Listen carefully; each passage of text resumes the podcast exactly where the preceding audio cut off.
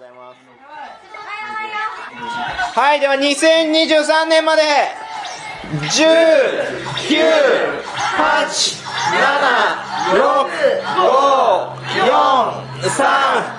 10987654321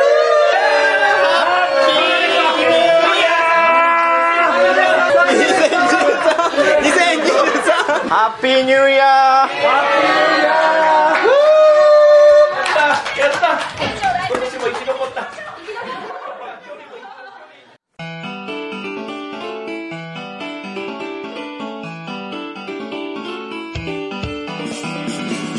明けましておめでとうございますまた開けたよということで2023年になりましたが、今日が1月1日ワンワンワンワンです犬のね日かないやめでたいですけれどもお無視すんだよ。何年何何年年ふんどし。ふんどし。とりあえずダメだこの人ら全然知らねえんだふんどし。ふんどしじゃないもういいですじゃあそれでふんどしになりましたけやれっどたもぜ締めていくぞ ということで今回の出演はこの方ですどうぞイカラジネカですえ、あ、カブラギ P です。何の今何にもないいやいやポッドキャストやってましたよね過去形。じゃあそのお隣にボドレのルシです。そうですね、ボドゲ仕掛けのオレンジをやっていたカブラギ P さんとルーシーさん。ここでしか出ない名前だ。あもうそうなっちゃいましたけど、ね、ポッドキャストやってました。はい、そして最後はこの方。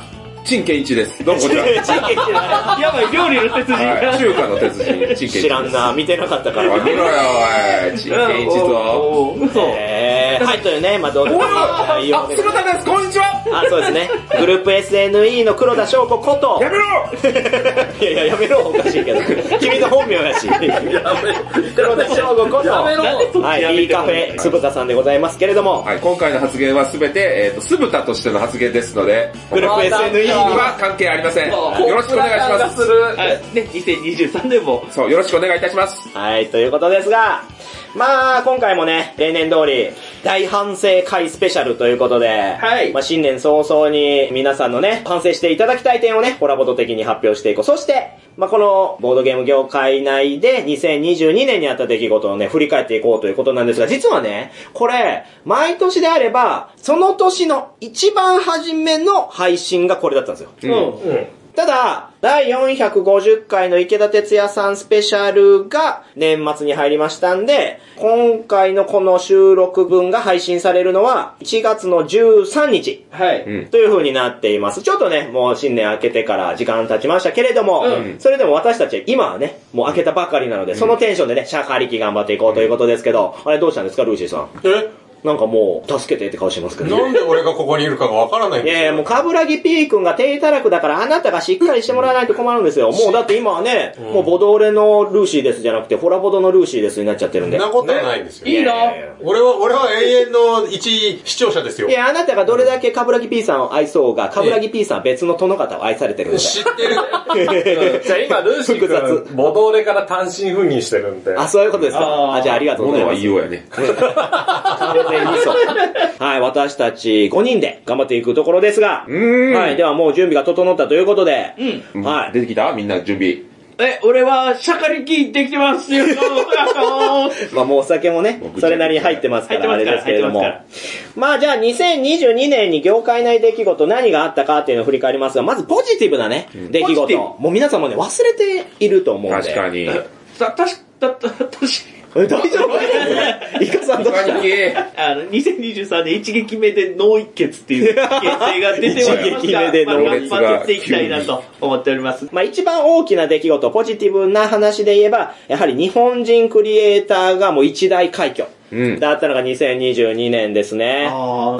まあ確かにこちら、スカウト、それからヘイヨー、えキャットインザボックスという、この3作品がですね、まあドイツ年間ゲーム大賞ノミネート、そしてピープルアワード、アラカルトゲーム賞、イノシュピール受賞、スカウトアクション1位というね、それぞれで。すごい。やっすごい。これは偉いことですけど、ゲームデザイナーとしてどう思いましたぱ5年とか6年前って、はいほんまに日本ってそのボードゲーム後進国って言われてたじゃないですまか。あまあまあまあ、言まっあ、てかね。なえさんがラブレター出してくれたとはいえ、それがやっぱ高校ね、数年で一気にガツンとね。ガツンと上がったのは、やっぱその分その、海外から日本のボードゲームどんなんやろみたいな人が増えたんで、コロナでね、ちょっと来づらいとはいえ、だから、クリエイターがこう日の目当たるっていうのはチャンスがその分増えるってことやから、めっちゃそうですね嬉しいですようね。ん。そしてやっぱそういった人種とか国の区別差別みたいなものが取っ払われてるなと、この昨今。うんうんというのが、まあ、こういった受賞においても感じるところですね。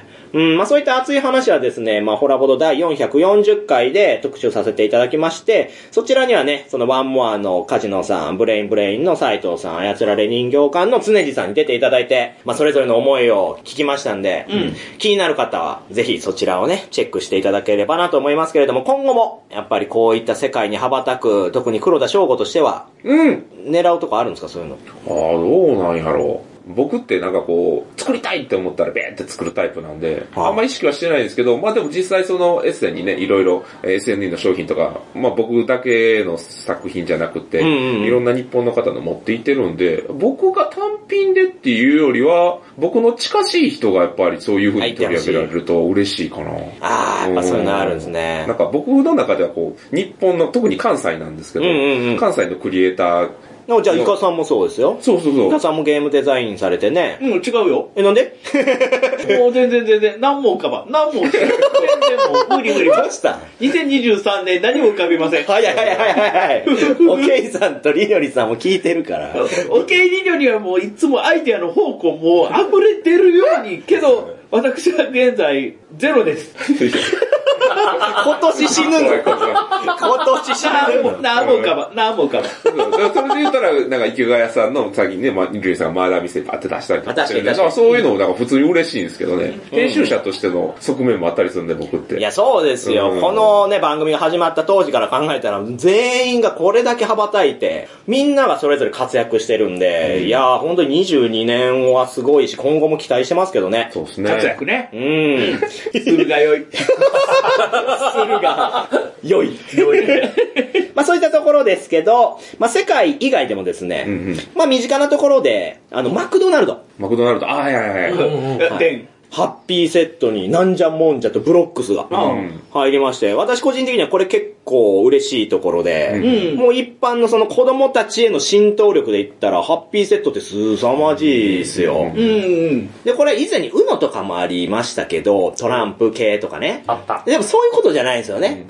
いや、なんじゃもんじゃがでかいかな。なんじゃもんじゃって確か、もともとはロシアのゲーム、ロシアのゲームね。そううんだから今こう、情勢的には荒れていても、世界の子供たちが愛するゲームっていうのはそういった垣根を越えて、楽しんでもらいたいという、こういうね、マクドナルドの動き、んいや、素晴らしいとは思いますよ。うんえでもマックのハッピーセットって、確かうん結構前の2017年ぐらいに、うんハッピーセットで、UNO と人生ゲームと、あと、指でやるツイスター。あーあったあったあーはいはいはいモノポリーが出て、あーモノポリーもあったそねれらっあてったあった、ボードゲーム知らない人でも知ってる、なんかうん定番、お友達ん家で遊ぼうゲームって感じだから、そのなんじゃもんじゃとかは、もう、そこまで来たか感はすごいよね。ううん。ん。スタンダードになったってことやもんね。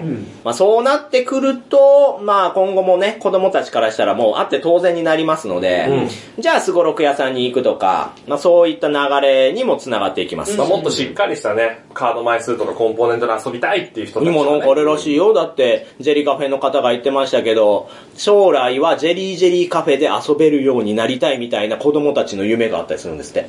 へだって言っても子供が行って遊ぶには敷居も高いし、お金もかかるけど、そうかそういうとこで、こう大人になった人たち、学生たちも含めてね、がワイワイ楽しんでるのは、子供たちからするとちょっと夢らしいんですよ。え。え、なんか昔の、俺らが抱いてたドイツのイメージに近づいてきてるってことよねああ、あるかもしれない。確かに確かに、うんいろんなところにね、そのプレイスペース、ゲームカフェがあってね、老人だったり、夫婦だったりが遊んでた、憧れてましたからね。そうう。割とそれが近づいてきとるような気はしてるよね。うん。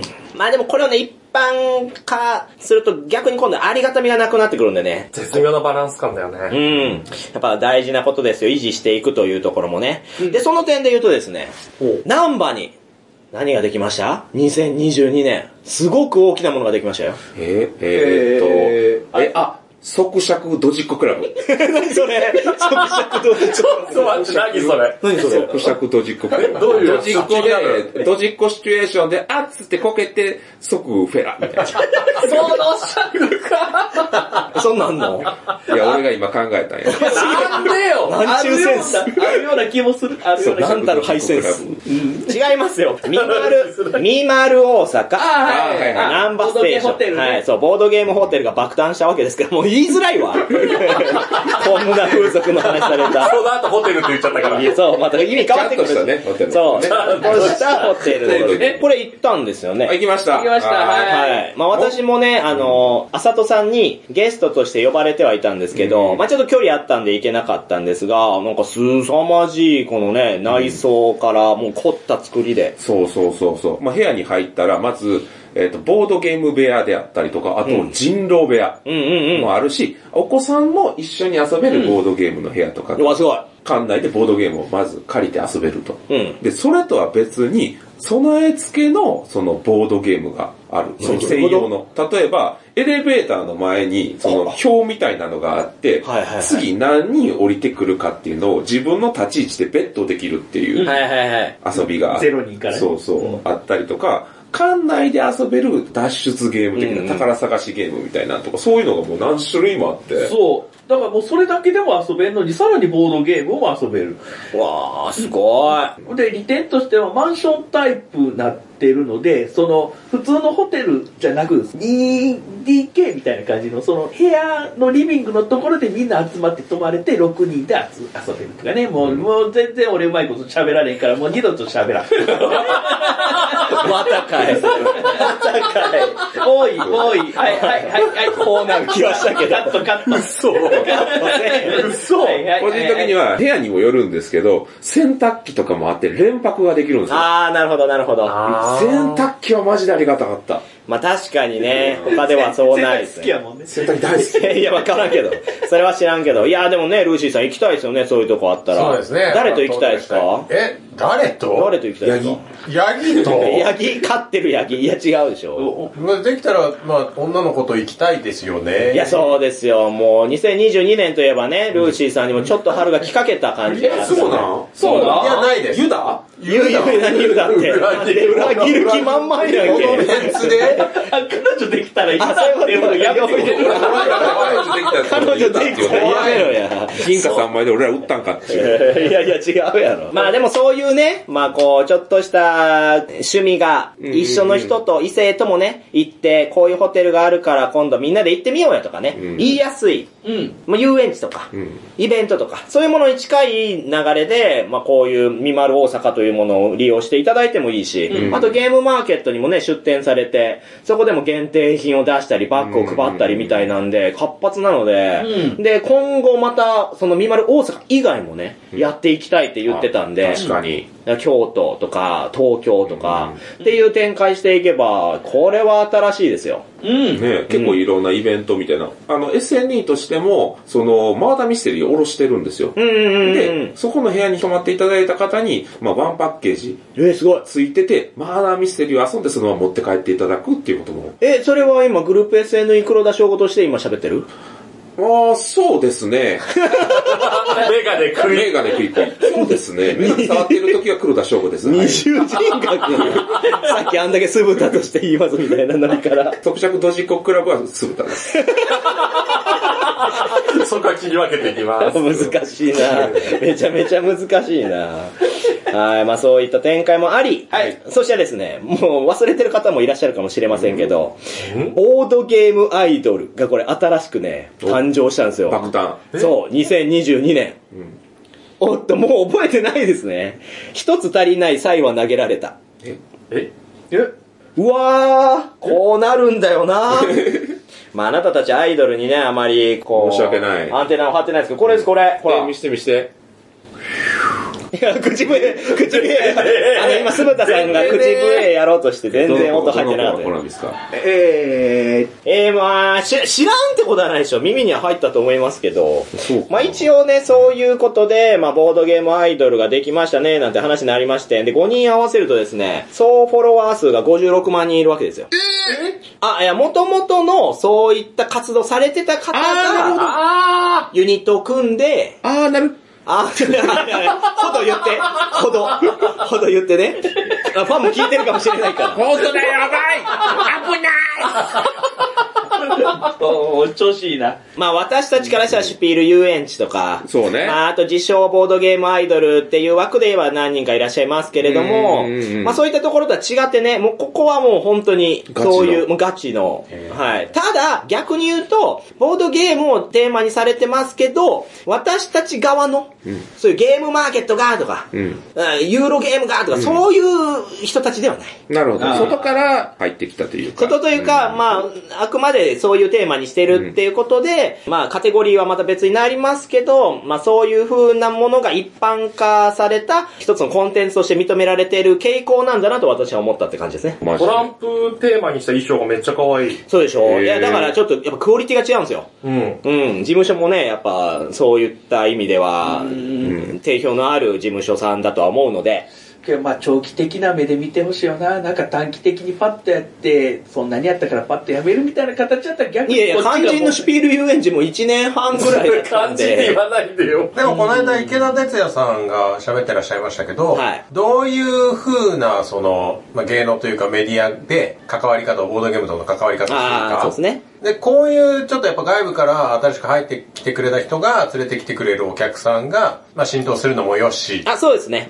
はい。もともといた方がやっぱ好きな人はディープに行くのもよしっていうところもありそれは本当にそう。だからそういう意味では新しい切り口だとは思うので応援はしたい。うんうん。まあ絡むことはないとは思いますけどね、今後ね。うん。はい。頑張っていただきたいところです。頑張ります。そして最後アイのドルやねっ。た。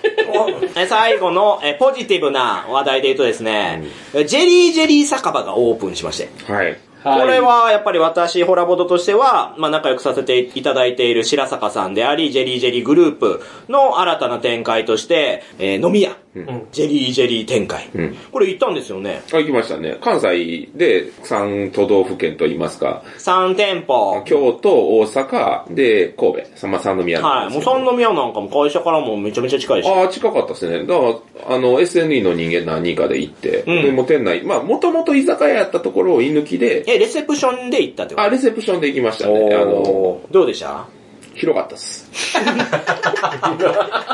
想。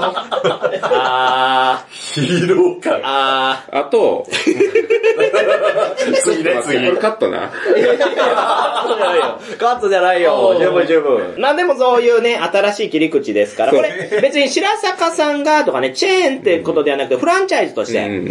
まあ実際にある飲み屋系のブランドが、ジェリージェリーグループとコラボして出したのが今回のジェリージェリー酒場なので、実際の経営っていうのはまあちょっとお財布どころは違うんですけど、これ白坂さんにもね、ぜひ今後またお話聞きたいなとは思いますが、うんリカさんどうでしょいや、今まで、ジェリカフェもお酒は出してたけど、お酒がメインってわけじゃなく、普通にボードゲームスペースみたいな形やってんけど、酒場っていう、ちゃんともうお酒を飲んでいいですよ、お酒を飲みながらゲームをやりましょうって、それに特化してるっていう形っていうのは今後伸びてほしいなっていう感覚はすごくあるので、期待をしております。ただこれリアルに考えると相性はどうかっていうのは、まあ多少不安は残るとは思うんですよ。だってベロベロの状態で、わーって遊ばれて、ね、お酒倒しちゃった、まあこぼしちゃったとか、隣のお客さんと絡んじゃったとか、当然ね、そういう不安もなくはないと思うんで、むしろこういう3店舗の展開によって、まあいろんなものが見えてくるじゃないですか。うまあだからその中でノウハウみたいなのをどんどん構あいいね築していくっていうのが、いいねうん確かに確かだにから実験的やなとはめちゃくちゃ思うんですよね。だから、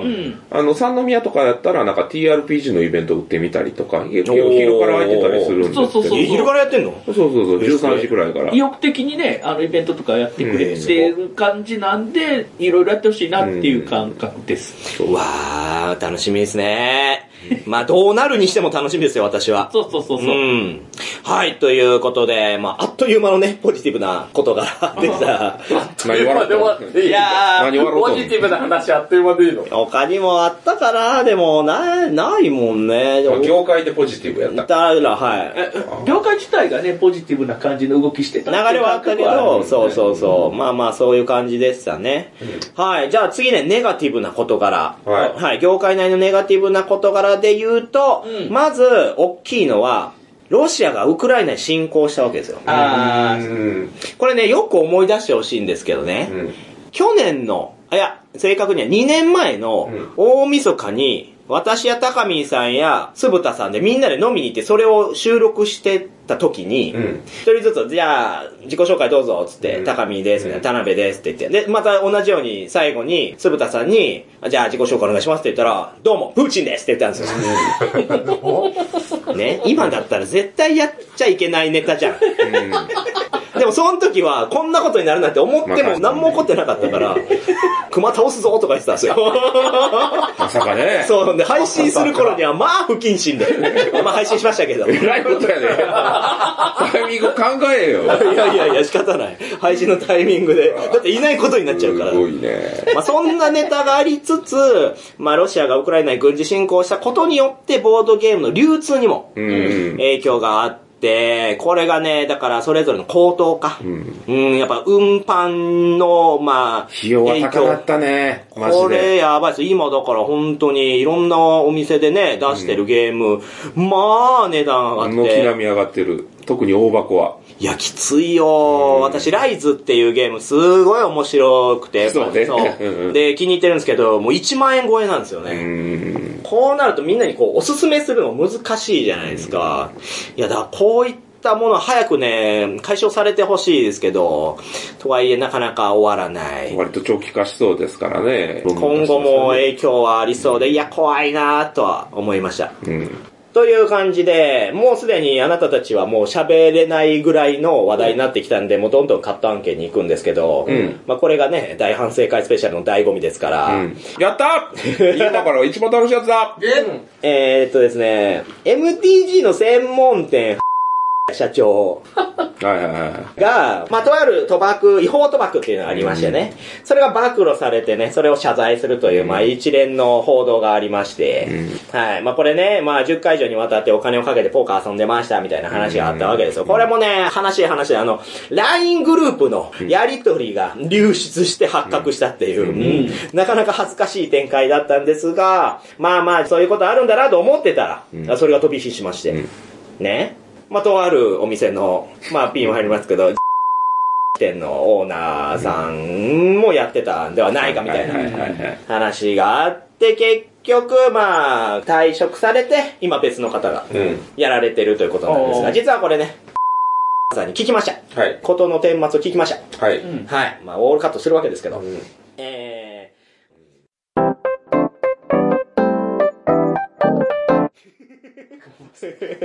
まあそういうことあるんやと思って、でめっちゃ簡単にこういう目に合うしめっちゃ簡単にバレるんだなっていう、うんいい怖ーってなりましじゃたあもうね最近のなんか犯罪行為というかそういうことって、なんかこうリスクの方が高いような気がしてて。あリターンよーりも昔ほどこうのんバレねえよな黙ってりゃいいよなみんなで口裏合わせようぜでは通らないってことですねそう。まあ、まあ、SNS の発達もそうやねんけど、うんうん国民性自体が割とホワイト化社会が進んでると俺は思ってるから。ああなるほど正義棒を振りかざす人が多いとそうそうそうそうそう。だから、リスクの方がでかいよなと思うよね。商売やってる人間は特に。いやでもこういうのは気がついたらやってるんですよ。のみさバんレもないと、バレないと思ってるとかではなく、だく、ん小さい頃ほら、経験ありませんみんながなんか、例えば近くの家の壁にボールバーンぶつけたりとか、うん車とかにボール当たっちゃったけど、うんへこんでるけど、うわーっつってみんなに逃げたみたいな、なそういういたずら心と一緒で、だからみんなのこの同調圧力とか協調性によって、なんか悪いことしてないような感覚になってしまって、うんうんついついその流れで、ああ、いいじゃんいいじゃんっつってやった結果こうなっちゃうっていう。うんでも実際に取り上げられたら、違法あまあまあ犯罪とかっていう風になって、まあ全然関係ないですけど、その最近のその幼稚園であったなんだっけ、なんか子供を逆さにしてあー虐待してたみたいな。んで、女性3人が顔写真付きで全国で報道されて連日、まあ報道されてたねで、炎上もして、すごい叩かれてましたけど、彼女たちは多分、そのやってる時はそう思ってないし、うんうんうんあとなんだったら、うん私たちちっちゃい頃やられてたし、そんなこと。やられてたやられてましたよ。保育園とかで先生にもうビンタされるだの、なんか締め出し食らうだの、全来されるだのと普通にありましたけどね。うん、やっぱその辺の締め付けが厳しいなっとっちゃう話ある厳しくなってるし、晒し上げみたいなうん文化になってきてるから、あまあさっきのホワイト化の流れっちゃそうですけど、もうちょっとしたことでもこういう風になって、問題になって、わーって祭り上げられちゃうし、顔も出ちゃうし、みたいになると、なんか意見も言えんくなってるよね。例えば、まあ、さっきのその、麻雀の話に戻るけど、麻雀で金かけるぐらい、まあ、許したってもええんちゃうって思うところがあったりもする人がおるとするやんああ、そういう人はね、そうまあ、黒田くんがじゃなくて、もうそういう人もいたとしでて、、俺そういう考えがあること自体は別にええと思うけど、それを言っただけでブオーって叩かれる。ああ、そうでしょう思想とね。て擁護しただの、そうそうそ肯う定派だの、もうそれもこう言論の自由じゃないけど、押さえつけられてる感じがして怖いなって思う、いやもう結局何もできへんやんってなるでしょ。そういやもちろん犯罪したいわけでもないし、そうそうそう。誰か落とし入れたいわけでもないし、なんか不法なことして儲けたいわけじゃないけど、抑圧のしすぎはマジで良くないと思うよ。逆にねうん。ちょっとガス抜きせんとさ、人間ねんから。っていうのは思いますけど、カブラギ P さんどう思いますうーんまあでも、そのだから、グレーゾーンだからこそ、まあある意味いろんな意見が出るから叩きやすいから、SNS で炎上するよねっていう、ほら、明確に違法だったら、もうそれは弁護士なり警察なり何かしらがこう起きるんだけど、なんかそこはちょっと義理人情の話とか、なんか性善説なのかとかってなってくると、議論が湧いて、そうするとなんだかんだいい話でも悪い話でも SNS で炎上するから、それに関して、ちょっとね、その炎上商法じゃないけど、話題にはなるよね。ぐらいの感覚で、やらかす人も、ボードゲームに限らず増えたねっていう気がすある。あー、話題性を狙ってといううん流れもあるのではということですね。便乗なり。うんああ、それはあるかもね。あと逆に言うと、一緒だと思そういうのを炎上させることによって鬱憤を晴らしてる連中もいるんですよね。うん。もちろん。これもだから怖いね。今までやったら、テレビ見てて、ニュース見てたりするやん。でね、そういう事件があった。それを口ついて、ああいうのあかんでとか言ってたのが、それをかけるようになっちゃったと。うん。はいはいそれで他の人に見れるようになる。今までやったら家の中で悪態ついてるだけやったが、外から見れるようになったと。あとなんか、ちょっとした飲み屋とかでね、うん。くだまあいてのる。連れとくだまいて、そんな話してるぐらいのレベルやったが、外から見れるようになったと。うんうんうんうんで、そういう別の環境になったからこそ、別の感覚でそういう書き込みとか見なあかんのに、その感覚がない人が多いなって僕は。ああ、そうでしょうね。うん。うん、それが言い悪いっていうわけじゃなくてね。うんうん。まあ、コミュニケーションの発達に対して、合わせて人間も進化していくというか、考え方を変えたり、うん柔軟に対応していかないと、昔はこうだったが、通じないし、その昔はが、すぐ昔になっちゃう。今は当たり前のことあーがなるほど、ね1年経ったらもうそれ昔のことだそうよ、ですみねたいな。うん。それは思いますよ。なんか、進化が間に合ってない気めがちゃめちゃ早いですね。追いついてないんですよね。で、そのギャップによっていろんなものがまた明るみに出ちゃうんですけそうなどんで、す。これは追えないですよ。そこに対して責任も取れないですし。んうん。うーん。いや、よーし、喋ってみたぞ。 ありがとうございます。どうめちゃめちゃええ話でしたよ。どうだ いやどうだ肩上がってへんけど、クリクリ回してたよ。肩温まったかな、みたい50な。型だからな。まあまあまあ、そういう流れでね、まああんまこの話しても、ちょっとオチはないので、ないそうですねあれなんですけど、みんなはい頑まあ張りな23年以降もお互い気をつけてね、まあそういう変なことをもししてたら気づいたら言ってほしいですし、私自身もそうだし、他の人にもそう思いますし。まあ、発信する人はみんなそうなんだけそう、どね。もみさんとか結構尖ったこと言いたがるからさ。言いたがってるわけではないですけいど、つ燃えるか。みんな思い出して、なぜ一瞬でクラブハウスが廃れたかを。あ、もう C ね。やめようね。はえーでも最近スペースすごい盛り上がってるじゃないですか。い。ね、ツイッターの。 Twitter ねはい。はいはいはい。なんかそれこそあの、ワンモアゲームズさんの、うん。あー、なんか使ってる人は使ってるって感覚かな。スカウトが向こうでドイツで賞取るってなった時も、なんかちょっとその件に関してもドイツから実際にスペース開かれたりとか、うんうん。あとはイカさんもそうですけど、何俺に何かこう、巻き込もうとしてるなんかあの、ゲムマのカタログ会、スペースでやってましたよね。あ、やってましたね。数人が聞いてくれてありがとうって感じ。うんがどうしたのいや、ああいうなんか、コミュニティが、今までその、やっぱり、外から見てたんで、全然そういう、なんだろう、制作者さん同士でのやりとりって、見えてこなかったんですよ、我々。あーはいはいはい。それが、あ、こうやってなんか皆さん交流されてるんだあなー、ってていいううのがか見れ、るのそうか、ルーシーさん聞いてるんや、そういうの。あ、あの、私は、どちらかというと、あの、農作業で、うん。暇な、耳が暇なタイミングで。あ意外と聞いてくれてんねんけど、たまに入ってくると、ザザザザザ、ロラシェンザザザザザ、ねえー、ブツってなるから、あ嵐の、縁でそういうのは聞こえてくるから、から、その業界が盛り上がってるのかなっていうのは感じてるんですけど、はいそれが多分実情とは違うのかなっていうのは、どうなんですかね。流行ったんですかね、そもそも、あの、その、そういうのができる場が増えたから、うん耳に入る人も増えたっていう感覚。うんほんで、やるのも簡単になったから。そうそうそう。うんやるのは簡単になった。まあそう、変な話、ポッドキャストとかだとさ、収録して、編集して、でも何かしらそれアップロードして、みたいなのもしなきゃいけなかったけど、逆に裏を返せば生配信だから、編集をそもそもしなくていいし、まあスペースそのものも録音して後で配信することもできるんだけど、なんかこう気軽にポチッとツイートする感覚でやっていいよっていう雰囲気だけは出してるから、うんうん結構いろんな人がやってみるんだけど、まあ、蓋を開けたら結構ね、向いてる人向いてない人、便利なところ、便利じゃないとこいっぱい出てくるから、厳しいね。うん、でも、それはアーカイブ残らないやつでしょ残すこともできるよ。うん。あ、できるんだ。まあそういう点で言うと、今、ポッドキャストでボードゲーム系はもう牛のほど増えましたね。うん、あの、簡単にポッドキャストができたりする。そうですね。ねあアプリとあのサか、ービツスがー増えルとたからか、うんサービスも増えたんで、以前、まあ私は相変わらずシーサーブログでやってますけど、そういったものを使わずもう無編集で流す、で短時間のものみたいな、のでコンスタントにやられてる方もだいぶ増えましたから、うんもう正直数えてないけど。使い分けかな。ちゃんとやりたい人とかは、ポッドキャストとして配信したり、まあ YouTube で配信したりもするけど、いや別にそこまでしっかりしたもんじゃなくて、マジで今ちょっと30分ぐらい暇だから、なんかちょっとスペース開いて雑談しよう、みたいな。う。うんん。とかなんか、発表はしたかってんけど、敷居が高いからやってないけど、やってみたら楽しかったっていう人もたくさん増えてきたまあか確ら、かにねその中でまた長く続けてくれたり、そういう方々が残ってきたりすると、また楽しい。まあ、とはいえ了解雑談を聞きたいって人と、もっとちゃんと整えられたものを聞きたい人みたいな、やっぱり、ホラボドとしても観測はしていて、なのでホラボドも結構その、飲み収録だったり、逆にもうちゃんとして特集するみたいなのもしたり、ゲストを招いて、有識者同士のこのやりとりを配信したりみたいな、いろいろやってますけど、まあなんかあれですね、再生数から考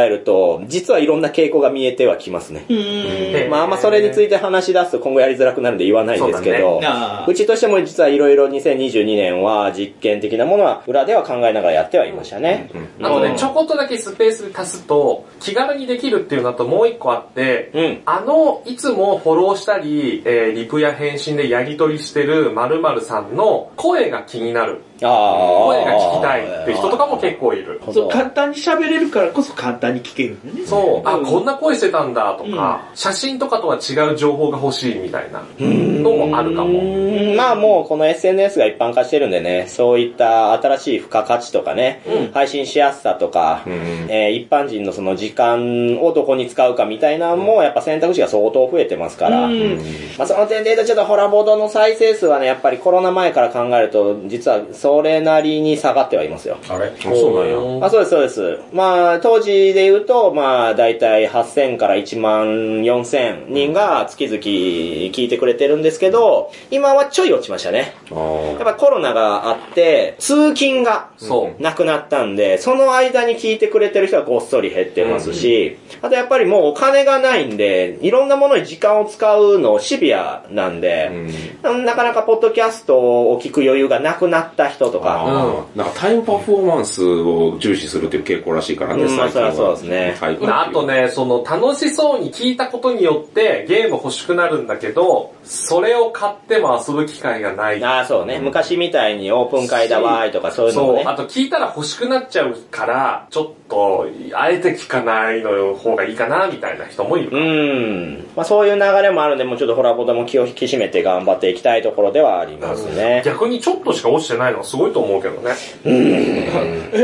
俺のせえ、どういうこと え、どういうことイカさんのせいい。や、あれめちゃくちゃ聞いてますよ。えい。聞かれてるか、まだえ、イカ話が。さんと田辺さんの会のせいってことですかもうそんなことはないですよ。あの、ちょっとホラボの出過ぎ感。いえいえ、ありがとうございます。もうイカさんがいるからやっていけてるところありますから。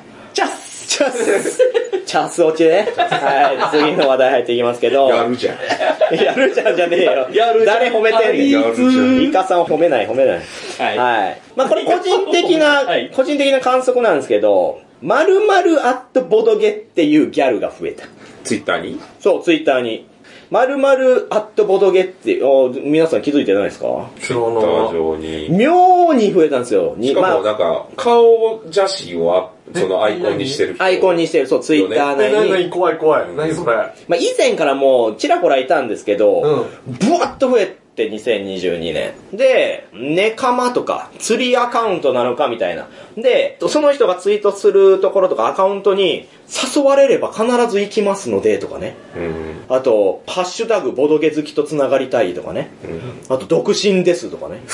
え、なんでそれをあえて書くのみたいなのがわーってあって、やっぱ今、鈴田さんが言ったように、顔面が映ったアイコンは全部釣りなんじゃねえかなっていう。うん、そうだね。利点ないですからね、うん自分にとってリスクしかないですからね顔も晒してしかも独身ですとか言う人、んまともなわけないんで、すげえ何なんだろう逆に釣りだとしてなんでこんな入ってきたんやろうとは思いますけどまあなんかその昔マルチの話したやん。マルチとボードゲームって実は相性いいっていうう。んだからそれに類することなんじゃないのボードゲームって絶対対人でしかできひんからっていうことで、しかもボードゲーマーはきっとオタクだろうな、グヘヘみたいな感じです。ああそしてお金も持っているのではないかみたいな、なんか騙されやすいみたいそなうね。そうそう。まああどうしても人から大っぴらに見えない場所が遊び場所になりがちだから。ーうーんなるほどなるほそどのオタクターゲットからサブカルターゲットにターゲットを広げた感はある。うん。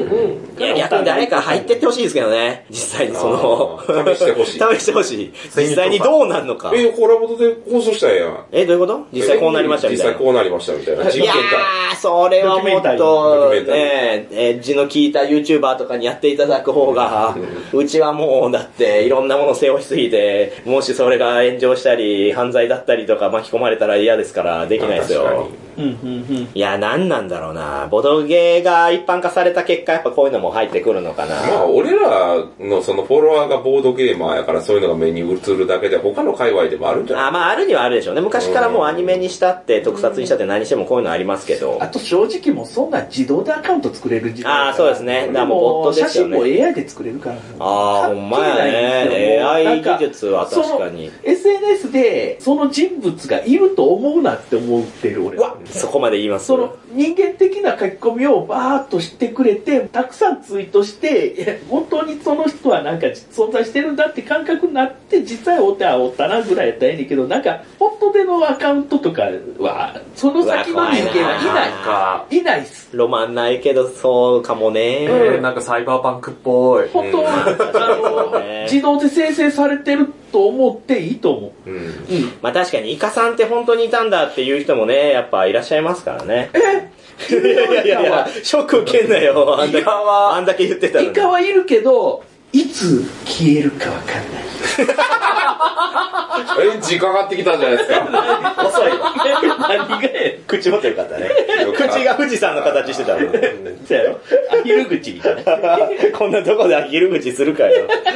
大山の金さんみたいでしたよ。そうやろかっこいいわあの、大岡裁きが。そうまあそんなこんなですが、はい、まあ最後のね、その業界内ちょっとネガティブな事柄で言うとですね、まあボードゲームプレイスペースさんが経営難に悩むっていうのが、うーん。これ要はコロナに入ってお客さん来なくなっちゃった時に、それでもまだうちには資産があったんで、まだ耐えれますよとか、弱音を吐いちゃうとネガキャンになっちゃうんで、言わないぞっていうので、耐え忍いでいたお店さんが、とうとうこのコロナ禍3年になって、限界やっていうのを漏らし出す。もしくはもう畳んじゃう。が、結構22年ありまして、うんそのコロナのあの助成金がもう出なくなってあそうですねそれもありますねうんっていうのが結構大きい要因とは思うんですけどやっぱりお客さんが減ってるっていうのは極端な話なのとまあ、近いところで言うと、ヘクスさんとか、ディアシュピさんなんかもブログで、こう、今こういう状況なんだ、みたいなのを、まあ、刻々と伝えてはいるんですけど、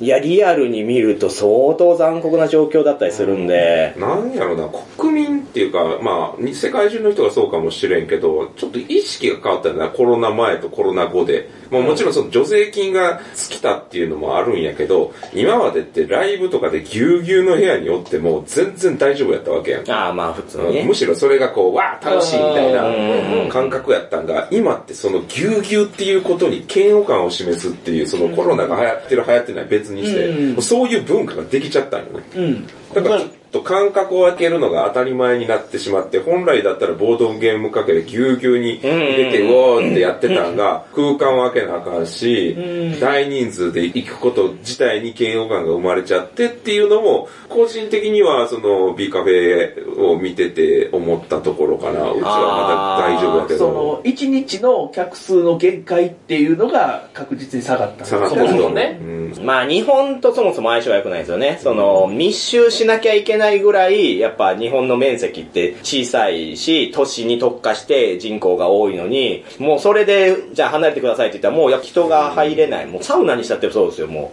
う。もう今8人入ったらこれ以上入らないでくださいと、もう並ぶしかないのって言ってみんなその並んでね、なんだこの不毛な時間みたいな。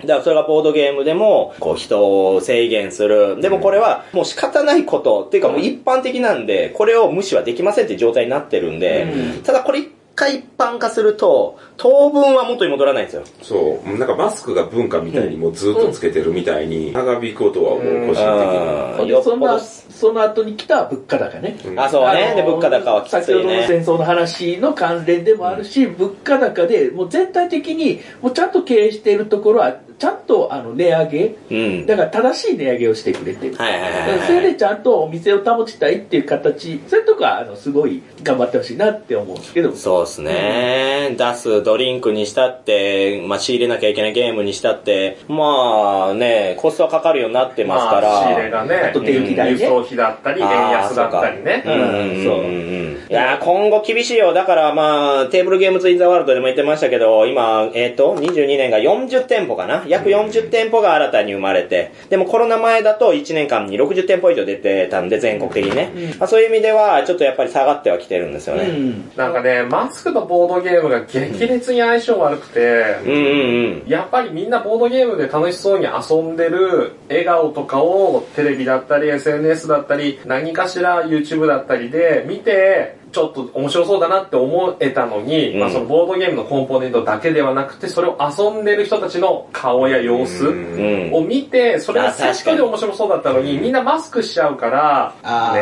ーっていう。最近なんかね、まあちょっと話変わるけども、あの、マスクを取るのにちょっと興奮を覚えてきまして。わあかりますあ、あるんじゃないでも。人によってはね。だから自分がじゃないですよ。自分が撮るので、 私綺麗いいじゃなくて。やべえなそういうやつも出てくるんじゃないあまあそれもあるけ続きをど、まあそんな自主的なものというよりはなんかこう、日頃接してる人が、不意にご飯食べるときにマスク取ったりとかすると、すごい特別感感じたりとかして、あ、素顔やみたいな、変な感覚みたいな。そうやね、なんか素顔みたいなね、うんマスク取った時のね。うでんちょっとそういう、なんか、慣れすぎたなっていうのはありますよ。あのー、マスクしてボードゲームするようになってから、リアクションが大きくなったよ。あ、こういうああ、感ボじデで。ィーランゲージをね、取あっの、て面、白いとか楽しいっていう感覚を伝えたいっていう気持ちがなんか動きに現れるようになってきたから。確かにイカさんしょっちゅう動きますからね。で、しょっちゅうそれで疲れて、あの、隅っこでグターってなってますからね。ああ、だからか。やめよう、ボードゲームボディーランゲージ。ボードゲームすぐ疲れるようになったの。それ やな、いや、カレーです。 はい、という感じでね、まあいくつか言ってきます。だいぶカットしましたけど。俺。ええ結構面白い話はしたけど、配信できてるかは非常に不安。ああいつものねあ、こういう、まあ大反省会スペシャルはいつもあ。そんな感じですけど。そっか俺ゼロか。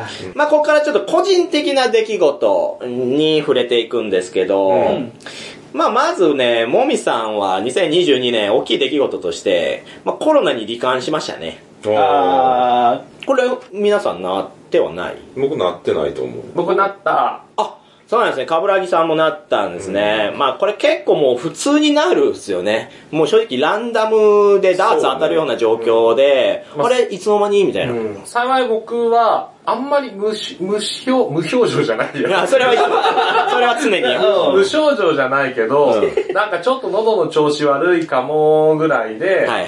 あの、陽性だったんだけど、なんかもう治りかけみたいな感じで、特になんか、ゆっくり休まなきゃいけないとかはそんなになかったから、辛さはなかったんだけど。えー、もう自分なんかも10日間もうこの家に籠城っすよ、もう。ずっと。で、仕事もできないし、ひたすら暇で、おかげでエルデンリングめちゃめちゃ進みましたけど、当時。当時は。いや、辛かったなぁで、まあ、その後遺症みたいなのは特になくて、ちょっと全身にね、もう湿疹が出てたなぐらいのちょっと1ヶ月ぐらいはあったけど、うーん、本当に普通に罹患して、一般的なものになってるなっていうのを、やっぱ体感したんですよね。かかった日に遊びに行ってすぐ帰ったからね、俺ら。ああ、そう、あ、かかった日っていうのは、もみさんがですよね。そう、もみさんがかかって、俺らちょうどそれ遊びに来た日で、つぶたいかはたさんが関西からこっちに遊びに来て、うちで何日間かボードゲームしようねってなった時に、ちょうど私が罹患して、しかも陽性って発覚したんで、もう速攻帰ってもらいました そよ。うトンボ帰りで。ねビビンっつって。ねおうまあちょっと申し訳なかったいなや、といやいいう。やうん、いや、しゃあないいい。思い出さ。ありがとうございます。あのイカハタス部の3人やから、もう好きに遊んだ。まあ、そういった出来事もありましたが、もう一つ、まあもう非常に悲しい出来事で、これはまあちょっと触れないと2023年にはいけないなってとこなんですけど、えーホラボドに出演していただいていた良子さんが、まあ、4月25日に他界するということがありまして、まあ以前にもそのエヴァンゲリオンね収録会とか、ボードゲ彼女の事情に出ていただいていた方でね、まあ女性の涼子さんという方、親しくさせていただいて、で、年末年始、まあ今今日もそうですけど、年末年始みんなでこうやって遊んでるんですけど、うんそこにいつもいたんですよね。うん。メンバーとして。うんうんで、その良子さんが、まあ、もう突然、その病気によって、打開してしまって、もうめちゃめちゃショックというかもう、なんか、こんだけ身近にいた人だったんで、うん。実感が一瞬も持てなかったですよね、ルーシーさんね。そうですね。うん、めっちゃ仲良くしてましたからおね世。話になってたので。夫婦ともどもですよ。向こうのね、良子さんと旦那様も一緒に遊びに来てましたから。うん。それこそ生きてるうちにどれだけコミュニケーション取れるかは大事かなと思いあまーす。そうですそうですそれはそうほんまにそう。まあ、この年になってきたらやっぱね、友人でもそういう話あるじゃないですか。同級生だったあいつが亡くなったらしいぜとかね、急に話聞いて、みたいな。多分これから出会いよりも別れの方が多くなるんやろうなと思う。まあ、それはそうかもね。その別れっていうのもその、死別ではなくて、例えばご出産とか、その結婚とか、いろんなこと、家の事情とかもあって、まあもう一緒に遊べなくなってくみたいのもあるから、別れは多いでしょうねう。ん。うん。ああ、俺なんて今年50やからさ。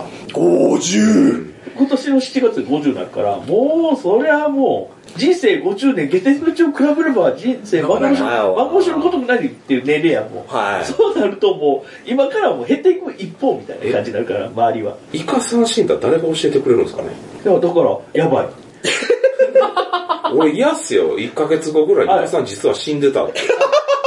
あるからね、マジで。それおもろいね。おもろないやろ。いや、おもろいや。いや怖いんすよ、だから。だからねついてないんやろ。なんか、だから、ツイッターが一週間くらい止まったら、やばいって思って。いや、それで言ったらだって、戻っていいともの翔さんが一切落とさないのは、私個人的に怯えてますけどね。うん、そうやね。さあ、もう半年以上一切動いてないですから、まあ、さすがになくなってる可能性はないと思うけど、どこ行ったんや、みたいな。あなんかみんなに、だから生前葬とかの話でもあるやけど、だから俺がこれが止まったら死んでるでみたいなことを伝えといた方がいいかも。いやいやいやいやいやいや、気が気じゃねえよ。でもなんか CM とかであの iPod っていう、あの、お湯が出るたびに今使われてますっていう連絡が、ああ、なるほどね。みんなのところにね。あそれ iPod っていう。 iPod っていうやつが。あーじゃあ、酢豚のところに、あ、今、イカさんちゃんとお風呂入ってるわ。ー。あれ 老人やん。そうだ、そこまで俺に対して責任持たなくていいよ。イカガヤの方で。いやいやいやもう俺、だからもうそこに責任持たせたくないのよ、け俺ど の生き死にをね。いや、あの、その一回重く生き死にの話じっくりやるっていう回答る嫌やわ。静止感。まあまあでも何にせよね、はい、まあ、りょうこさんご冥福をお祈りいたします。はいこれまでありがとう。ありがとうございますでねあり、がともうございましたう、コラボドでも、どんどん面白いゲームを見つけて、まあ、向こうで一緒に遊べたらなという、はいふうに、はい、思っております。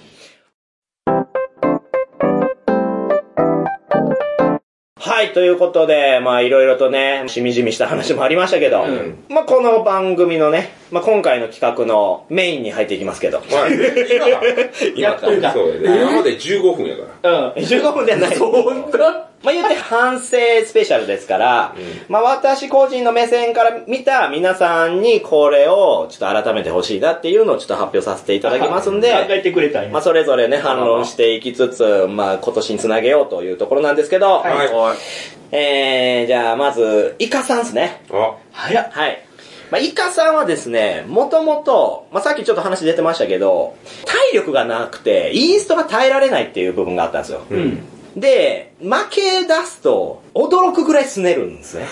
サポテカ一緒にやってた時に、あの、もう途中からやる気なくしたわって言われて、私も嘘やんってぐらい凹んだんですけど、それが2022年の頭だったんですけど、なんとイカさんはですね、それをちゃんと克服するために、めちゃめちゃ頑張ってくださいまして、うん今回の特に年末年始一緒に遊んでる中なんかでも、ずーっと一緒にね、インスタも付き合ってくれるし、まだルールブックも読んでないものも遊んでくれて、めっちゃ気使ってくれてるって今すごく思ってるので、今年の反省部分は私は個人的にイカさんにはないです。お、すごとうとうクリア おめでと おお来たほらほらクリアした俺イカさん自身も覚えてないかもしれないですけど、自身のイカラジの中でも改善するって言ってたんですよ。いうん。 2022年の頭の回で。うんなんで頑張るぞって言ってて、実際に頑張って改善したんで、え前向きというかそのうーんうーん頑張ったう。行動 を、行動とをにかく努力した。語彙力がマイナス無 限なるほど。頑張りました。丸しかもね、後ろ向きラジオにも出ていただいて、その昔話とかいろいろみんなにね、知見を広めてくれてるっていう意味では、いやー、ありがとうございました。ありがとうございま今年もよろしくお願いします。すやったえまさかまさか初めてこんなおもんな。そういうこと言うそれもあるそれもあるうんはい、じゃあ続いて、はい、 はいはい続いて、すぶたさん。そんなおもんなって言ってるすぶたさんなんですけはいど、すぶたさんはですね、まあ、反省していただきたいの、いくつかあるんですけど、うんまず面白いのから言うと、えー、イカさんをハタさん、私をハタさ んと呼ぶ。 バグっ とる。ただの廊下やな廊下やな、それは。でもみんなメガネかけとるんやもん。いやいやそう 君もや、君もかけとるし、うん彼女もかけてるけど確うかんに。おかしくないだって、畑さんとイカさんとスボタさんと私で一緒に遊んでたり、車の中でいるときに、ねえ、畑さんってみんなのこと、畑さんって呼んでるから、どの畑さんのこと呼んでるか、 よくわからないですよ。酢豚が反省しなければならないのは、あの、2022年この男は、畑さん依存症なん依です存結果私たち全員を畑さんと思ってるんですよ。すごい畑さんとこ行くいやんですよ。、旗イカもみやったら、旗が一番言いやすい。そんなことないだろ、どイうカかなだろ。あいうえ母音なんだからイカだろ。旗イカもみ。おかしいや。ぐちゃーってなるときが。なんか月に2回以上クレブラッドに泊まってた よ。そうね楽しい。畑さんのね、会社に泊まって、そうクレープラット代表の畑さんのとこ泊まってね、はい一緒に言い過ぎたんでしょうね。仲良させてもらってます。うん。俺も若干畑さん依存症なとこあるまあけど。まあまあ、あるでしょうけど、名前は覚えて、イカとモミです。みんな2文字だからね。イカもみ。だからじゃん旗そう。というのが一個ですけど、まあもう一つはですね、さっきちょっと自分で言ってましたけど、鈴田さんに言いたい反省点は、あの、ラブドール買っちゃったっていうね、うん。これ相当大きい出来事だったなとは思う。そうですね。ラブドールって私いまいち分かってないんですけど、いわゆる昔のダッチワイフってことですよね。そうですね。シリコン製の大きい。あんだけこう、今年は頑張って彼女作るぞとかね、うんうん。 2年前のホラボド聞き直したら言ってたんですよ、あなた。うん大反省会スペシャルうでん。それラブドールのことだったんですね。その、春、春99さんの言い方で、やめろ、バカ。ホラボドのことだったっすね、じゃねえんだ。バカかよ。はい、ない。え、なんで買っちゃったのいや、僕、多分ね、昔初期の頃の豚の鳴き声でも話してるんですけど、ラブドールがずーっと欲しかったんですよ。トランペットみたいな感じで。ずーっと可愛く言うな。でも、やっぱ大きいし、高いし、で、ある時、もうほんまにもう、ちょっと一回サイト見てみようって思ったら、ほんならもう精度もすごい上がってて、おーね。近代技術のね。そうで、値段も13万とかぐらいなんですあ送料はいはい込み込みで。で、もうそこから2週間ぐらいずっとそのサイト 行って、チェックだけ入れて、OK ボタン押さずに戻ってっていうのを繰り返してて、すげえ。あ、もうこれあかんわと思ったよ。買おうって。ずっとカートに入ってる。そうごいやん。まあ、イカハタもね、とりあえず実物展示してるとこ見に行こうってなったから、あ、お俺も見たいは見たいからって言う。あー、なるほど。 俺らもう後押ししたみたいなとこあるよ。いやー、ちょっと。で、イカさんもすごい応援してくれたんですよ。はい。俺がラブドールを買うことに。あ頑張れ、スブタっつって。そう、俺めちゃくちゃバレバレラブドールを買うことに。めちゃくちゃ興味あったから、見してもらえるって思って。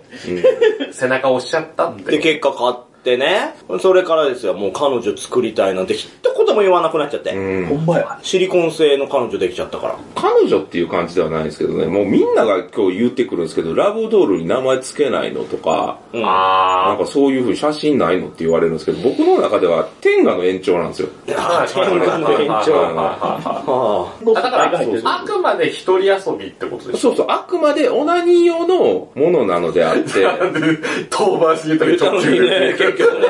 人電力、一人電力会社用なんですよ。今更、今更帰ってきたまあね。パワーグリッドなんですよ。はいはいはい。なんで、別にそんなおかしいことかなって思うんですけど、そこあ、にい。やいや、おかしいことではないですよ、別に。それはね、自由ですから。ただ、なんか、それによって昔のあの、頑張って彼女作ろうとしてた姿勢が一瞬で消え失せたのはやっぱ寂しいですね。あー、そうですね。それはあるかも。そこで、これでいいやじゃなくて、これがいいってなったんですよ。あれ、すぐとさん、VR どこ行ったんですか VR よりもやっぱり、いいですね。 VRAV より。 VR って視覚と聴覚だけじゃないですか。やっぱ触覚大事やなって思いました。え、でもそれ両方コラボしたらすごいことになる。もうえらいことになると思 う。でもそれは今のところ無理やから。そうなんだよだねか。らバーチャルリアリティそうなんだよね、じゃないんだよ。そうなんだよね、じゃねえし、あとそれが本来の人間の彼女だと思うんですけど。あと、そうラブドール好きの人間とめっちゃ話したいけど、いないんすよね、周り。山割りに、うんあ、分かってくれるはずだと。分かってくれるというか、あるあるを話したいんですよ。え、あるある大喜利。ラブドールあるある大喜利をや指のる。関節外れがち。知らんわ。あの、ラ怖いブドール怖いもね。指グリーンってなるんですよ、シリコンや から。ああ、すぶたさんの俺関じゃないよ節が外れるわけじゃない。そうそう、ラブドールの関節外れがち。右足の関節だけグニグニしがち。界隈ではうおーってなるうんなるかもしれないうわーあるあるって。まあちょっと鈴田さん、その電力、一人電力会社、ちょっとフル拡張を購入しちゃったんで。 そう。もともと一人電力会社の研究に熱心やったんですよ。うん。コスプレ AV が好きやったからコスプレ AV を流しながら、横で本編のアニメを流すとか、そういう研究とかずっとして研るんで。究なのか、それは。いいように。まあまあまあまあ。それの一つの到達点は VR やし、一つの到達点はラブドールやし、一つの到達点はあの、ケツに入れて食ってやるってやつなんでしたっけエネマグラねエネエネマグラ。エネマグラは僕多分やらないですけもどう何言ってるか全然わかんねえや。詳しい人が、そこに詳しい人が。みんな、うんうんは、何かうんうんって言ってると思います。そして女性ファンはどんどん離れていいっやてるー、まあでもそれでね、さっきもその温泉にみんなで入ってた時に、ぶたさんがなんかいろいろ私と二人で話しながら言ってたんですけど、もうなんか、今の自分で納得してるみたいな感じの話ああ、そうそうう。そう。今年40なんですけど、うん個人的に自己分析終わったなって思ったんで、あ、探求の旅が。え、たんえ、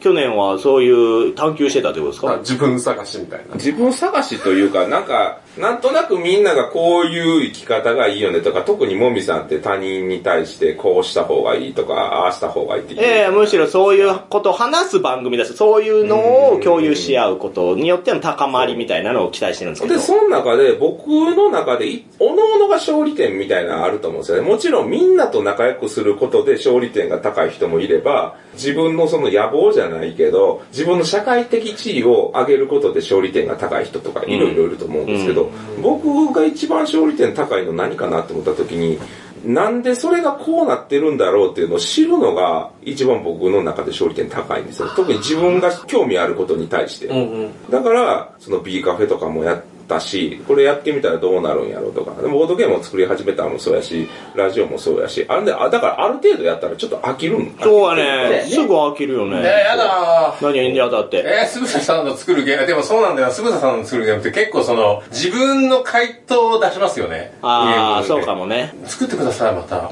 いやいや、でも生産数で失敗したりするんで、急にね、声も2000個出して、えらいことになったりとかするんでだ。からそれは自分の中、そのもちろん売り上げが低いのは、あの、それは商業としては失敗してるんやけど、自分がその作りたかったものを作って売れなかった、ああ、なるほど、売れんのか、これ、みたいな。ああ、それはいいんじゃない嬉しいんですよね。うん嬉しいのわかるまあ嬉しく思う、わかるから、それが。うんっ。ていうのが分かったんですよ。ああ、なるほど。うん。それが一番嬉しいっていう。あと、性質的に僕はいろんなことから逃げるんですよ。はい。今の歯医者のくだりも。愛者もそう、恋愛もそう。あれや。お結構仕事もそう、おおおいろんなことから逃げるんですねうん。で、社会一般的に逃げるっていうことってあんまり良くない、ネガティブなイメージあるじゃないですか。はい。やけど、ほんまに悪いことなんかなと思って。あららら。どうした多の分製造していくには必要だからね。ああ、まあわかるよ。うん。草食動物とかって、ライオンと戦わないじゃないですか。ああ、そうね。怒 涛組んでライオン倒しに行ってたら、ちょっとびっくりしますけど。ねなんか嫌なこととか、自分にとって危険なことから逃げるの。回避ってこと回ですね避。で、回避することで問題って解決することあるじゃないですか。あるあるだから、まあ、例えば、まあ、恋愛とかから逃げるとするじゃないですか。で、逃げたとして、まあ、なんで僕は恋愛から逃げるのかっていうと、まあ、いろんな要因があるんですけど、自分に自信がないっていうのももちろんいろいろあるし、傷つきたくないとかっていうのもあるし、ただ逃げた先で、じゃあラブドールとかあったりとか別のもので埋めれるんですよね。で、それで自分が納得して、ああ、嬉しい、楽しいって思えたら、よくねって思うんですよ。っていうのが、まあ、ずっとそれが分かんなかったんですけど、この1年で割とその辺の回答が見つかったな。で、それで納得してるんですよ。納得してなかったらずっともやもや悩むんですよ。あ、これ答えじゃないなと思ってずっと悩むんですね。でも今のところはそれで納得してるんですよ。それでいいと。俺は今のところそれでいいよくねって思ってるんですよね。ぼ僕はですよ。これを別に他人に押し付けるとかじゃなくて、僕はそういう行動原理で動いとんやなっていうのが分かったっていう年です。いや、もちろんね、この回避するとか、うん辛かったら逃げてもいいのよ、シンジ君とか、うんまあそういうのは、もちろん世間一般でも、あの、無理する必要ないよとかね、うんありますけど、私はどちらかというと、まあ切磋琢磨働きまくって、ボードゲーム買って配信しまくる、もう常に走ってるような人間なんで、うんまあ根幹の部分ではやっぱちょっと鈴田さんとは違うところがあるんですけど、うんあのーそれを言うには早すぎるなって思うんですよ。うんうんうんうん。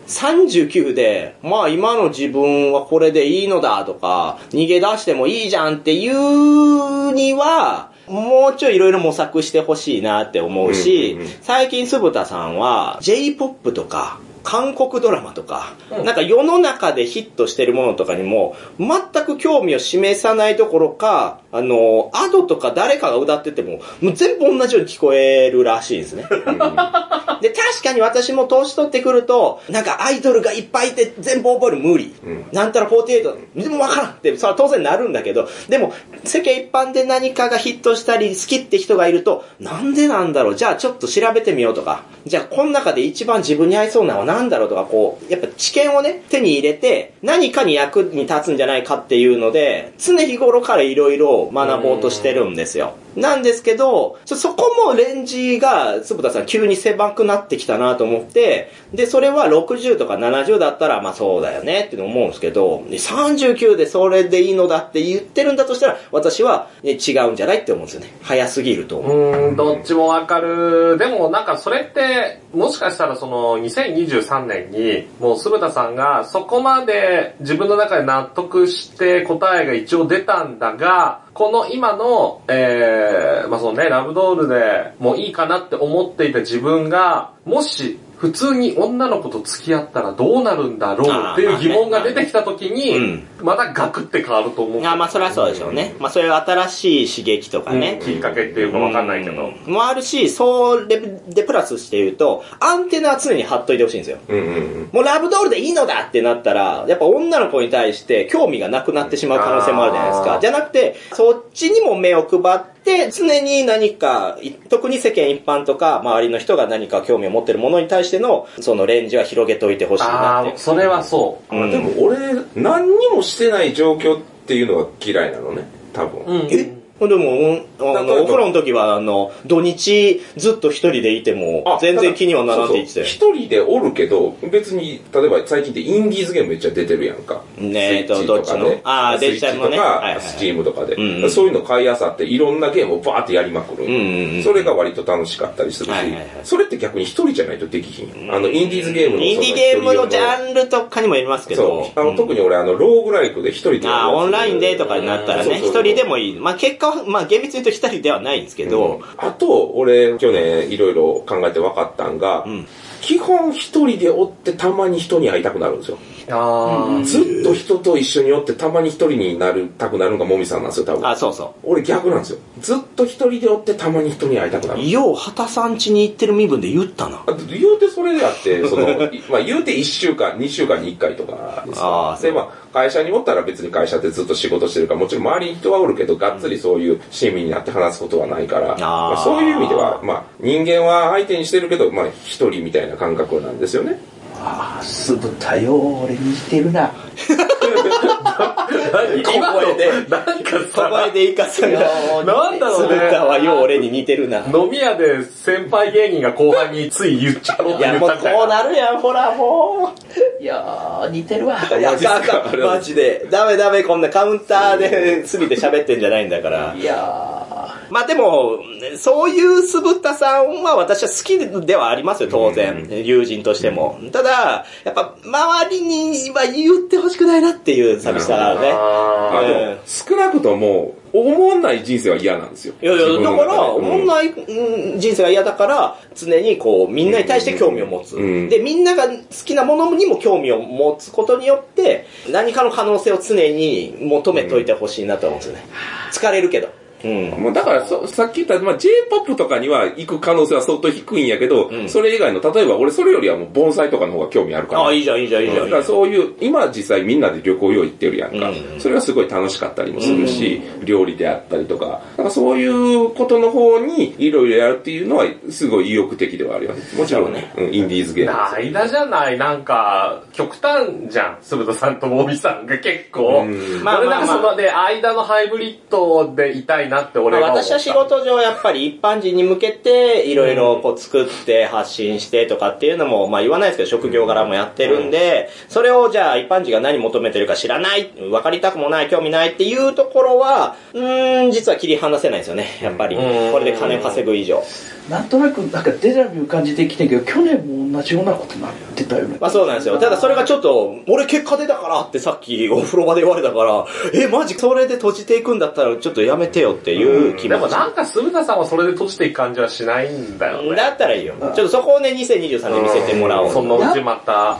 うんやっぱ興味がないことに、こう、なんていうかな。いや、もちろんインプットはしたいんやけど、インプットするものは興味であるものでありたいんだよね。うん個人的にはそうそうそうまあね、時間もね、有限ですから。ちろでその興味があることも、もう最近はものすごい莫大な量あるわけですいよ。や、ゲームいろんなコンテンツがね。そうそうそう、ん。デジタルゲームもしかり、アニメもしかり、で、まあさっき言ったもう僕、YouTube、VTuber 見てるんですけど、うんうんうんまあ VTuber もしかり、もうそれだけでもう時間がなくなっちゃうんですよわかりますよじゃあ手分けしよ手分けあ、なるほどね。あ、それいい考えやん。う。で、それを共有し合おう。あ、ええこと言うわ。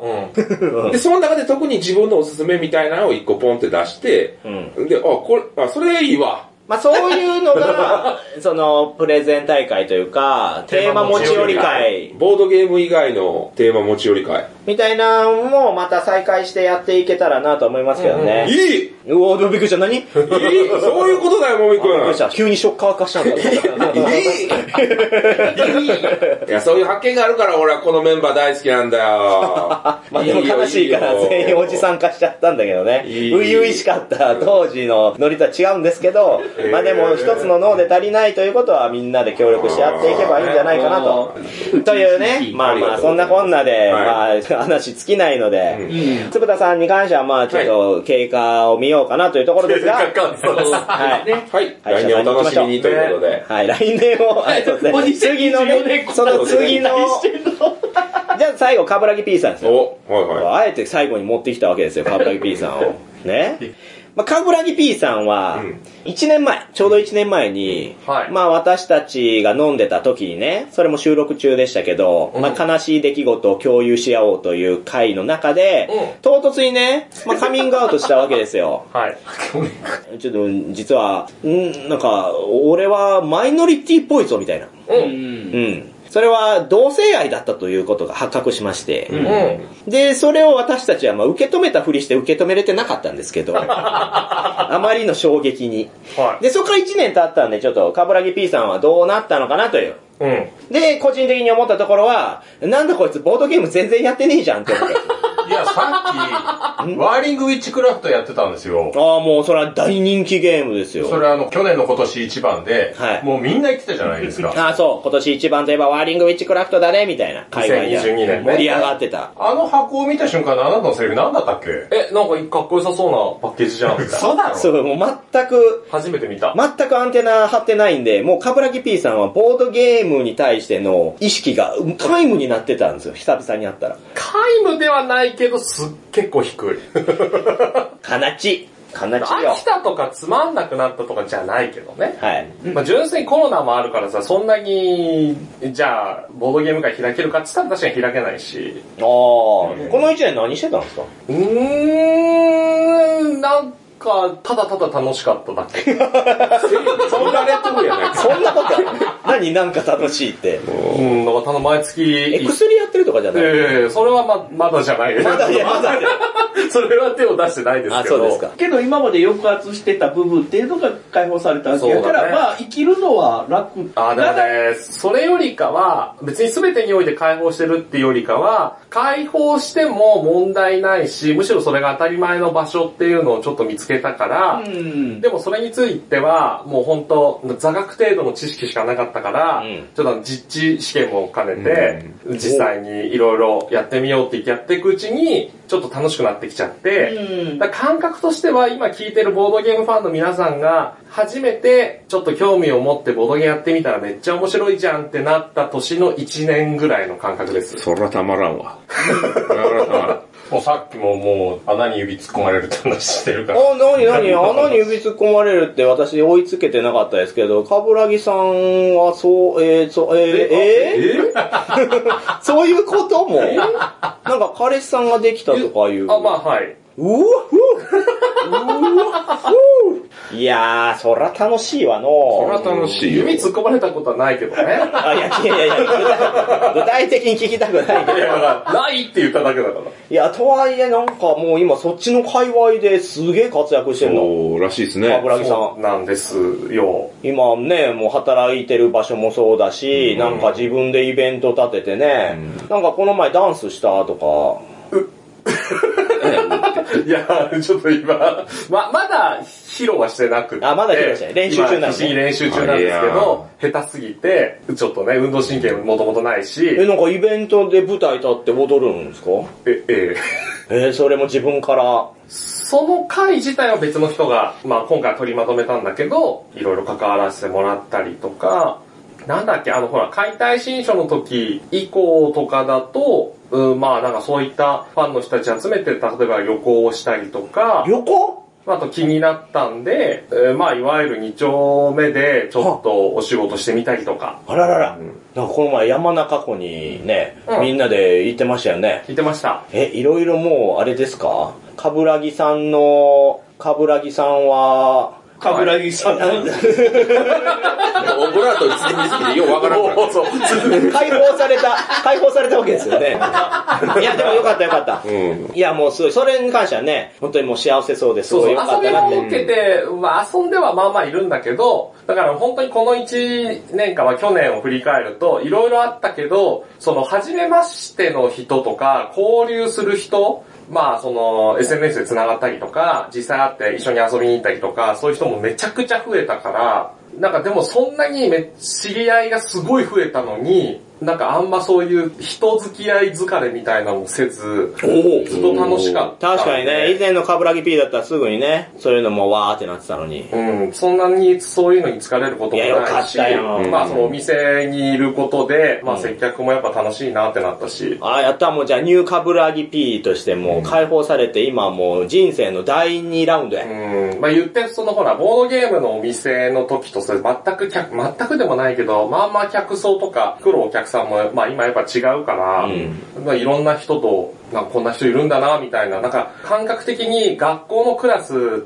自分が一つのクラスにいても、あっちのグループとはなんか絶対関わんねえな、みたいなグループが分かれたりするじゃないですうんか、クラスとかの中で。で、そのなんか全く関わんねえなと思ってたところと、意外と話したり一緒に遊んでみたらめっちゃ面白かったみたいな。ああ、それは羨ましいですね、単純にね。単純に。うん羨ましい。うん、なかなか年取っていいでそういうところにまた出会うってね、ないですからね。うんすごいの年齢は全然フレッシュじゃないけど、フレッシュな感覚で。うわ、じゃあこれ本当感謝感謝じゃないですか。そういう出会いもそうだし、そうそのアイドルを好きになったこともそうだし、私たちにカミングアウトしたことによって、こうもう、よいしょーって抜けてたわけじゃないですか、いろんな殻を。まあこれはすごくいい一年。ただ、まあ別にボードゲームのこと嫌いになったわけでもないし、全然ボードゲームの仕事に興味はあるんだけど、まあ、その、そういった意味でプライベートはめっちゃ楽しかったけど、まあ仕事面は全然充実しなかったなっていう反省があるかな。え、そういうところでお金みたいなの稼いでたりとかしないのです仕事ってことなんで、まあ一応今2丁目のお店に、まあいわゆる店子というかスタッフみたいな形で入ってるけど、それはまあお金ももちろんね、まあお手伝いって形ですけど、ああ、うん。まあ多少はねっていう。へー、すごいね。もういろんな店、もう20軒とか30軒とか、それこそ東京以外の場所とか大阪とかも行ったりして、いろんなバー行って覗いてこういう世界なんだっていうのやったり、いろんなイベント行ってこういうイベントなんだって知って、で、やったから、やっぱ半年ぐらい経ってくうちに、逆に、あ、新宿だったらこういうお店いいよとか言える人になっちゃって、で、そういうのうをわスペースだったりなんだりで、毎週配信したり、わー。恋いわ。濃い。毎毎週やってます短い期間に濃い。いやでもさっき、鈴田さんも言ってたけど、やっぱり人間キャパあるから、そこに、もう、基本的にカブラキビやっぱ俺、高校の頃からずっと見てるから、ルーシー付さんき合い長いと、うん昔本当にあの、ボードゲーム始めたばっかりの頃は、まさにこうだった。ああ、じゃあまた何年かしたら。何か違うこと始めるだろうし、かといって未だに、あ、ビジュアル系とか、そう、ビジュアル系の話も未だにするし、あ逆に一回そのビジュアル系、ボードゲーム、そして新しい界隈って行ったからこそまた改めてビジュアル系についてもしっかり復活するみたいな部分もあるんで、ボードゲームについてもまたどうせ戻ってくるんだろうなっていうのは全然安あ、心。そうであってほしいですけどうん言っね。てなんか売ったり捨てたりみたいなのはしてないから、未だに家はあの、もうボードゲームに溢れてるし、んまあ、買い足してはいないんだけど、うん。いいな、キャパーンの。 どっちのど油木 P がキャパ100とすれば、俺0.6のくらいや。あ新しいことを吸収していくキャパみたいな。新しいとこどころじゃない。怖い。おう まあなんならその、二丁目界隈とかで、結構ボードゲーム好きな人が多くて、あーまだすげえ新しいマ開ダミ拓スボードゲーム、脱出ゲームとか、んはいはいそうはいいう人たちとかと、まあ遊んだりとかも、ちょこちょこ出てきたから、んうんうんもうそのうちだからその、二丁目界隈で使ってる自分のハンドルネームと、まあそのカムラギ P としてのハンドルネームの境は怪しくなってくるかもしれない。あらららららお店、お店作っちゃうのよ。あ、お店ね、それはでもずっと夢なんですよね。やってみたら面白いなとは思うよね、そのなんか、うんうんうんうんハイブリッドな感じとかね。え、でもクラウドファウンディングとかしたら俺普通に稼いだ。ああ、確かにね。出す出す。うん。うわー、まあこれでも新しい展開でね。つなげてよかったでほしすいねねちょ。正直ね、不安はありましたけど、聞いた瞬間は。本当に大丈夫かなとか、意外とメンタル弱いしとか思ってましたけどそうそうそうそう、まあなん気がつかいたおら休み期間に突然、全然違うこと始めたからね。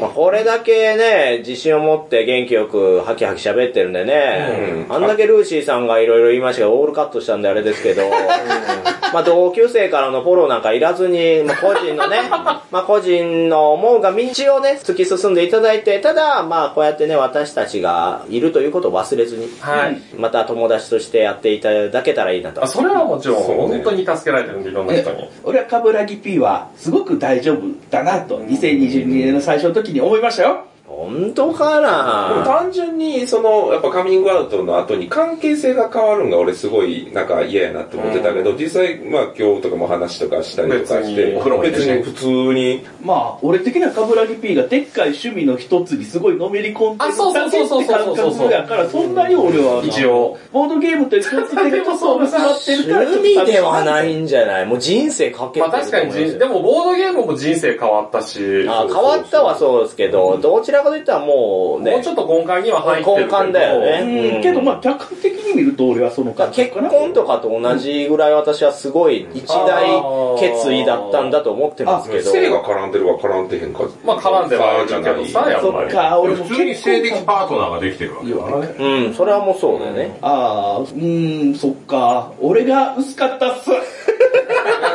でもわかんない。ボードゲームのね、趣味をきっかけでさ、パートナーできる人もいるじゃそん。うだまああーもっと深く考えたい。考えたなんだこいつ。もう終わろう。そうですね終わりましょうはい。もうね、ボードゲーム関係もうないし。終わりましたはい。え、もみさん自身の反省はないの自分自身のじ。ゃあなんか言ってくださいよ。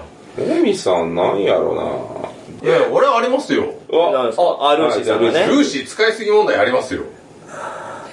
なうーじゃないんだどこから声出てんの 俺的にはノスモスさんは全然いいんですけど、ルーシーはそれほど使わないでほしい。いやいやいや、こうやって言っとるけど、ボード俺は一切復活もせえへんくせに、自分で、じゃあ俺ボードゲームポッドキャスト始めようと思いますって言ってるやつが一切行動せずにうちの番組に出て、で、ほとんどカットされるから私の編集でなんとかきっちりすごいスムーズに言ってるように編集して配信してるのに、もう俺呼ばないでくださいって、もう、ただのわがまま や。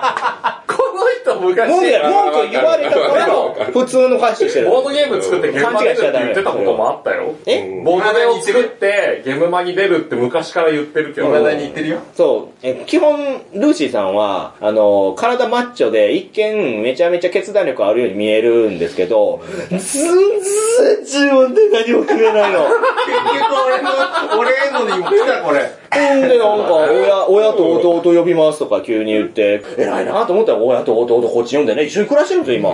こんなん長男として偉いやんって思うやん。けどなんかもう、うん弟とはもう喋ってないですとかね。なん か怖えよ弟にもなんか冷たく足、 なんか、田辺さんの、田辺さんになんかないの田辺さんになんかないのどういうことどういうことどういうことなんで急にいない人いない人の話田。辺さんになんかやり言ってちょうだい。いやいや、刃向けるなら全然返しますけど。怖い、怖いよ。だって、いや、いや、い や、いや、いや、いや、いや、いや、今普通にモモミルーシーのアンギャルドが始まるの。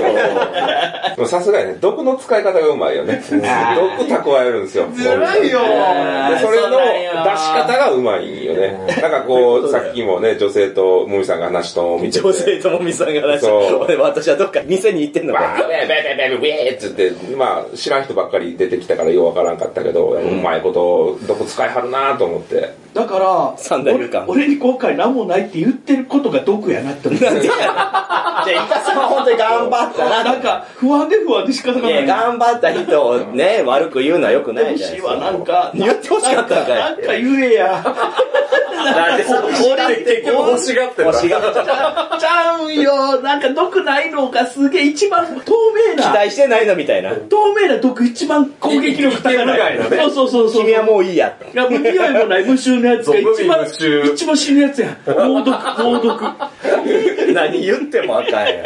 2022年の M1、その漫才のねグランプリの優勝者が、ウエストランドっていうのが毒吐き漫才で優勝したわけですね、あそうですある種、そのホワイト社会っていうののアンチテーゼが始まってきて、そういうのばっかりじゃ良くないみたいな社会にちょっとなってきてるんちゃうかなって思って、うんあー逆にまあもみさんというそういう毒吐きのキャラっていうのが必要。特配してるわけじゃない。そんな、そんな配慮ないよ。社会に対してモミさんは必要あ言うみたいになっいちゃう。やいや、待て待みたいて。になってくるんじゃないのみたいな。えーだから、もみさんみたいな感じで、はっきりもの言ってくれる人っていうの待てや、が、リスナーからしたら、えってなってる人もいますよ。いや、そこコラボドはそんなに文句言う番組でもないし、人に毒吐いてる番組じゃない。確かに。むしろみんなが毒吐いてるのを肯定して引き出していくっていう番組ですかまあ、ら。はっきりもの言うやん。いうんいや、それはね、私生活だからだし、あなたたちだからですよ。や、言うやん。言い聞かせるな。年上が。50で、40に。年上関係ないし、俺の方が立場したい思ってるから常に。そんなことはないけあど。の、だって食べて喋らせてくれただけで俺は嬉しくて。 何を言い出したんや。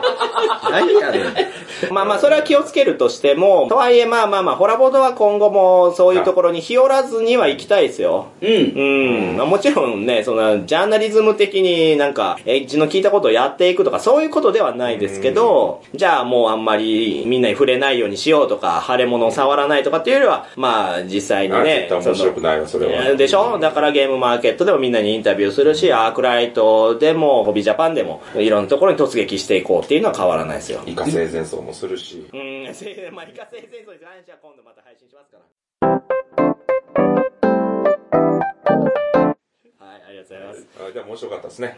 今年は。はい、ということでね、はい、まあ、フェードで帰ってきましたけど、おもろかっいやーまあ、いろいろ喋りましたんでうんね、やっぱ年の初めはここからっていうのが我らのね、いつもの流れなんた。もうで、毎年出てますからね、僕ら。そうですおね。うん。けどもう卒業やから。いやいや、イカさんまたありますから、イカさんの悪いとこまた出てきますから、ふわ2023年、ほら今年もよろしくお願いしますあ、。よろしくお願いします。はい全部フィクションですからね。はい。でね、リスナーの皆さんもね、こんな長尺の番組をここまで聞いてくれてる方がいらっしゃるのであれば、今後ともホラボトをよろしくお願いします。ありがとうございます。はい、個人はやめな。人の奥さんを他にもいる個から。人で言わないいるから聞いてる最後まで聞くの一人やどうぞ、おっさん。どうぞ。どうぞもさんだけやから。はい。ということで、はい、終わりますか。はい。じゃあ皆さん、今年の抱負をちょっと言ってこう、名前言って終わっていきましょう。はい。今回お送りしたのは、人間ドックでは泣かないようにしようと思っているもみ。今年中にキャンピングカーを借りてキャンプをしたい酢豚。ボードゲームをやった記録を全部写真で撮ると思ってるいか。おー偉い。性的パートナーを作るぞ、ルーシー。えー、しっかりとした仕事を見つけて彼氏を安心させたいカブラギ P でした。 頑張って。いや、ちゃおちゃおちゃおちゃお。